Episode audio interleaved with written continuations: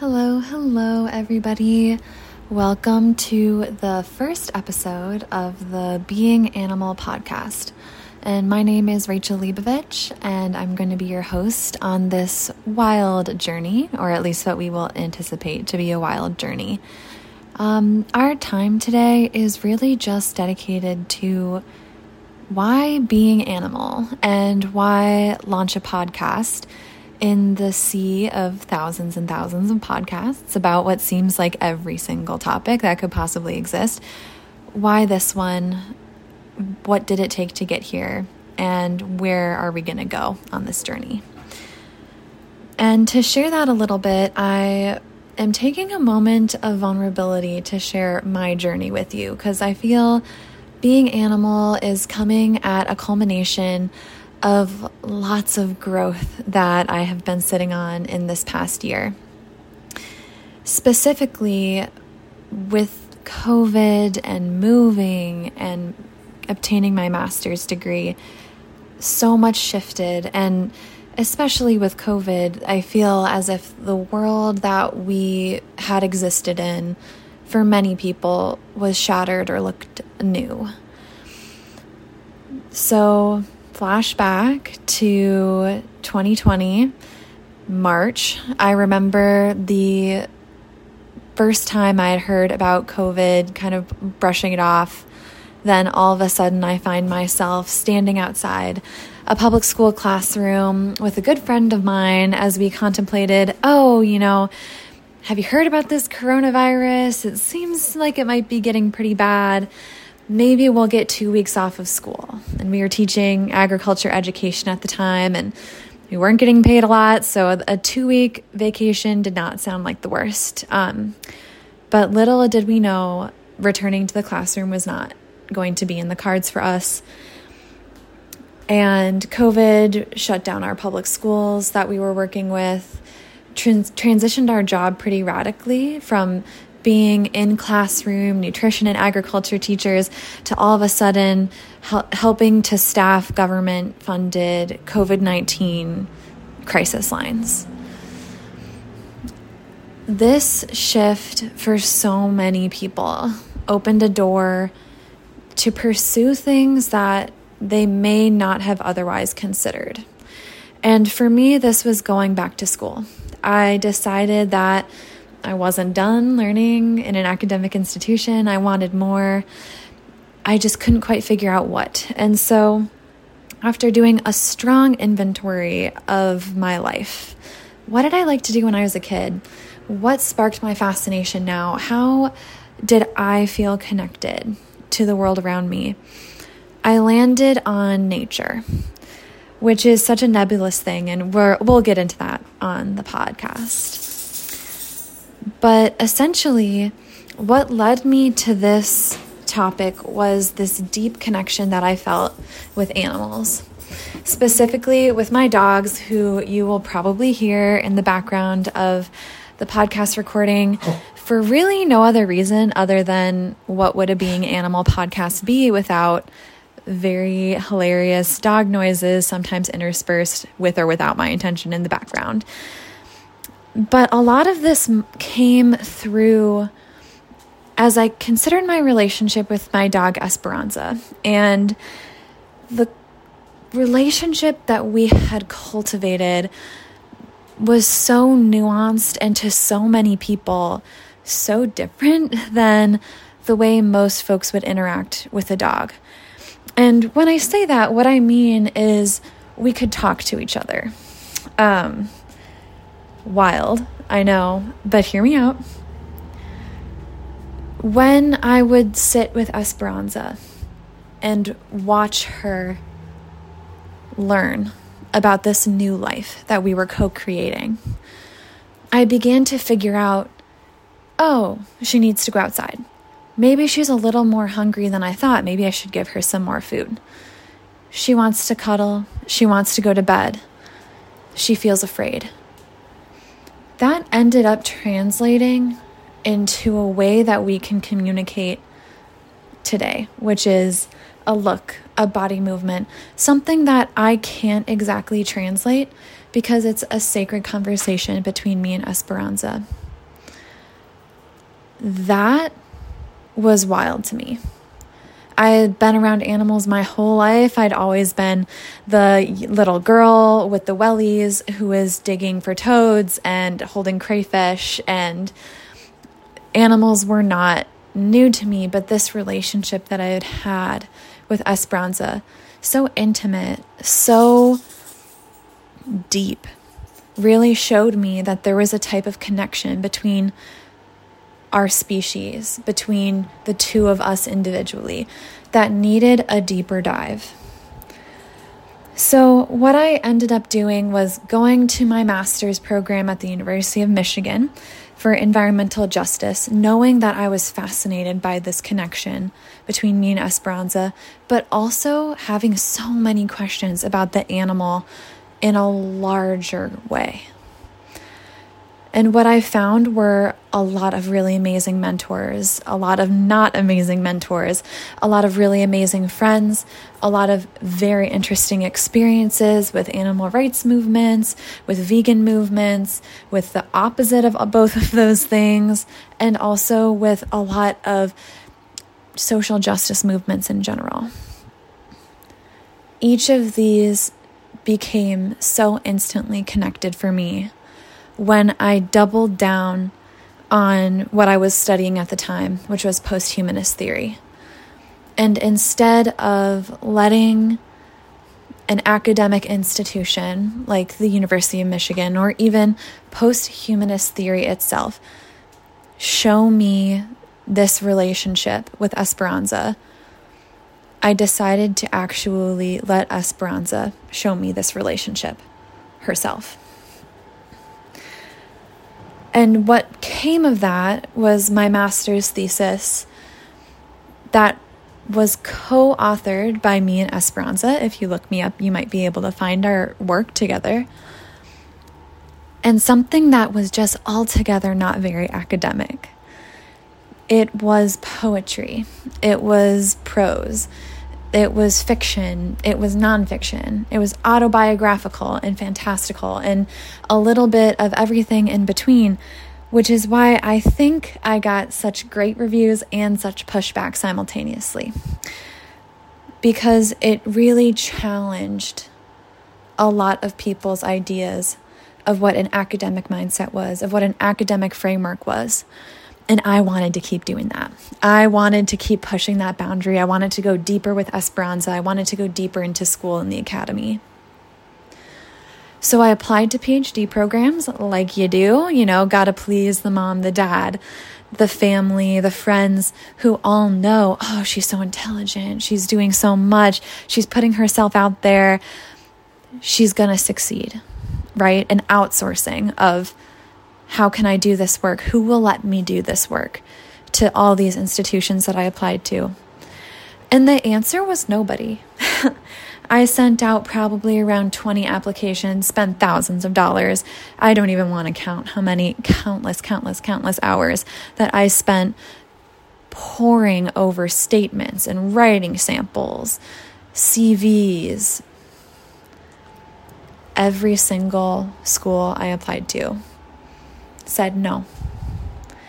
And none could really give me a reason why. At the time, I was incredibly crushed.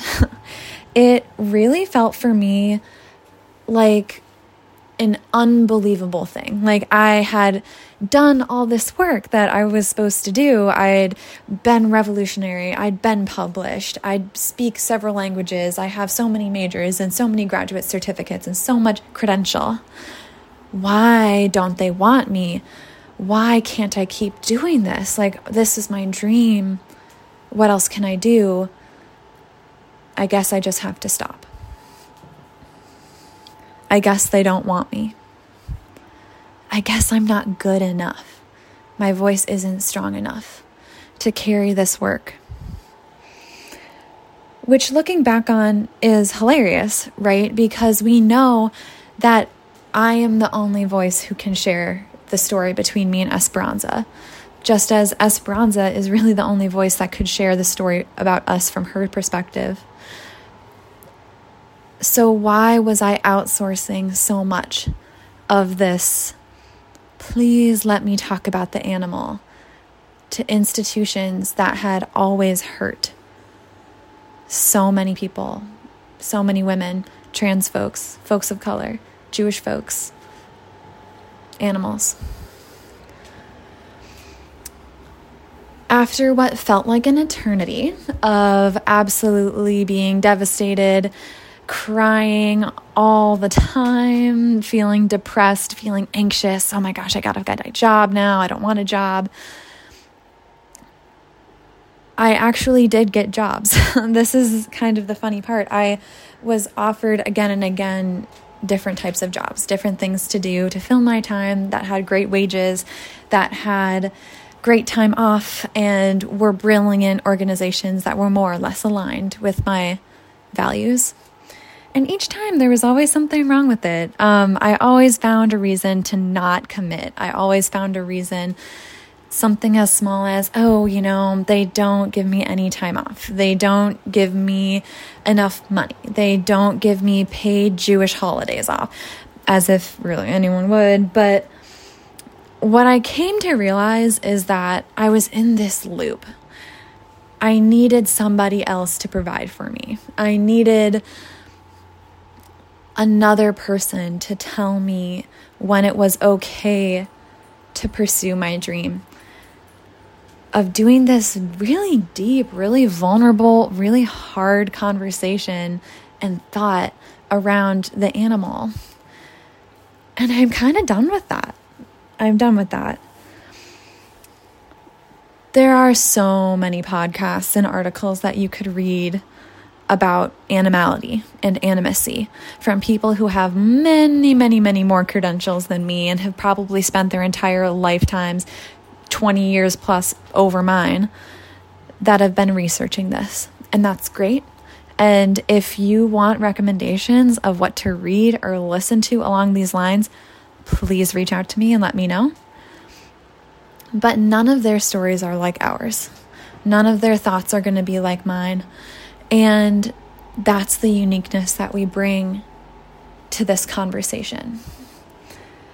I named the podcast Being Animal for two reasons.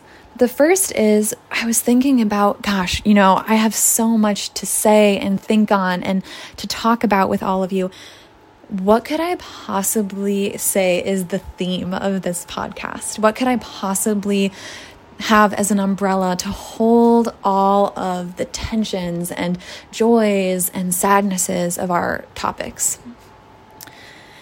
And being animal for me really hit on wow, it's really hard and really beautiful to just exist. It's hard to be animal, it's hard to be human, it's hard to live life sometimes, but it's also so stunning and beautiful and miraculous. That's all tied in with being animal. The other is a nod to my previous academic exploration that will be touched about in this journey, which is the thought of being. What does it mean to be? Ontologically, existence. Thinking through what counts, what doesn't count, what matters, what doesn't matter, how do we live and what is alive, what is being. And the second part of animal could mean so many things to so many different people as we shift through time, right? Animal can mean a non human, animal can mean any type of animal in the scientific sense, including humans. Animal could mean animality, what does it mean to embody that space? But when I think of an animal and being animal, in this sense, I realized I was talking about animal as having a body or being embodied. So the podcast Being Animal kind of takes us on this journey of wow, existence in a body. What is that? What does that mean? And where are the flows, the tensions, the conversations, convictions, the things that absolutely seem to cancel each other out and don't make any sense. What comes with this journey of being animal? I'm hoping to put out a podcast just about every week on Wednesdays. So hopefully you'll be able to tune in on Spotify, listen to our podcast. Additionally, I'd like to point you towards our organization, the Esperanza's Acres Sanctuary, which we're hoping to grow throughout time, right? As I kind of shared at the beginning of this podcast, it's been such a journey to get to this part of speaking in my voice, in my body, of being animal in front of maybe one of you who tunes in once in a while, a couple of you who tune in every week, or who knows, maybe hundreds and hundreds of people, thousands of people, millions of people are going to hear this really, really wild journey that we're on. The thing I'd like to note is that I don't have all of the answers, and the questions that we ask by nature most likely aren't going to be black and white answers, right? It's it does it just doesn't work that way.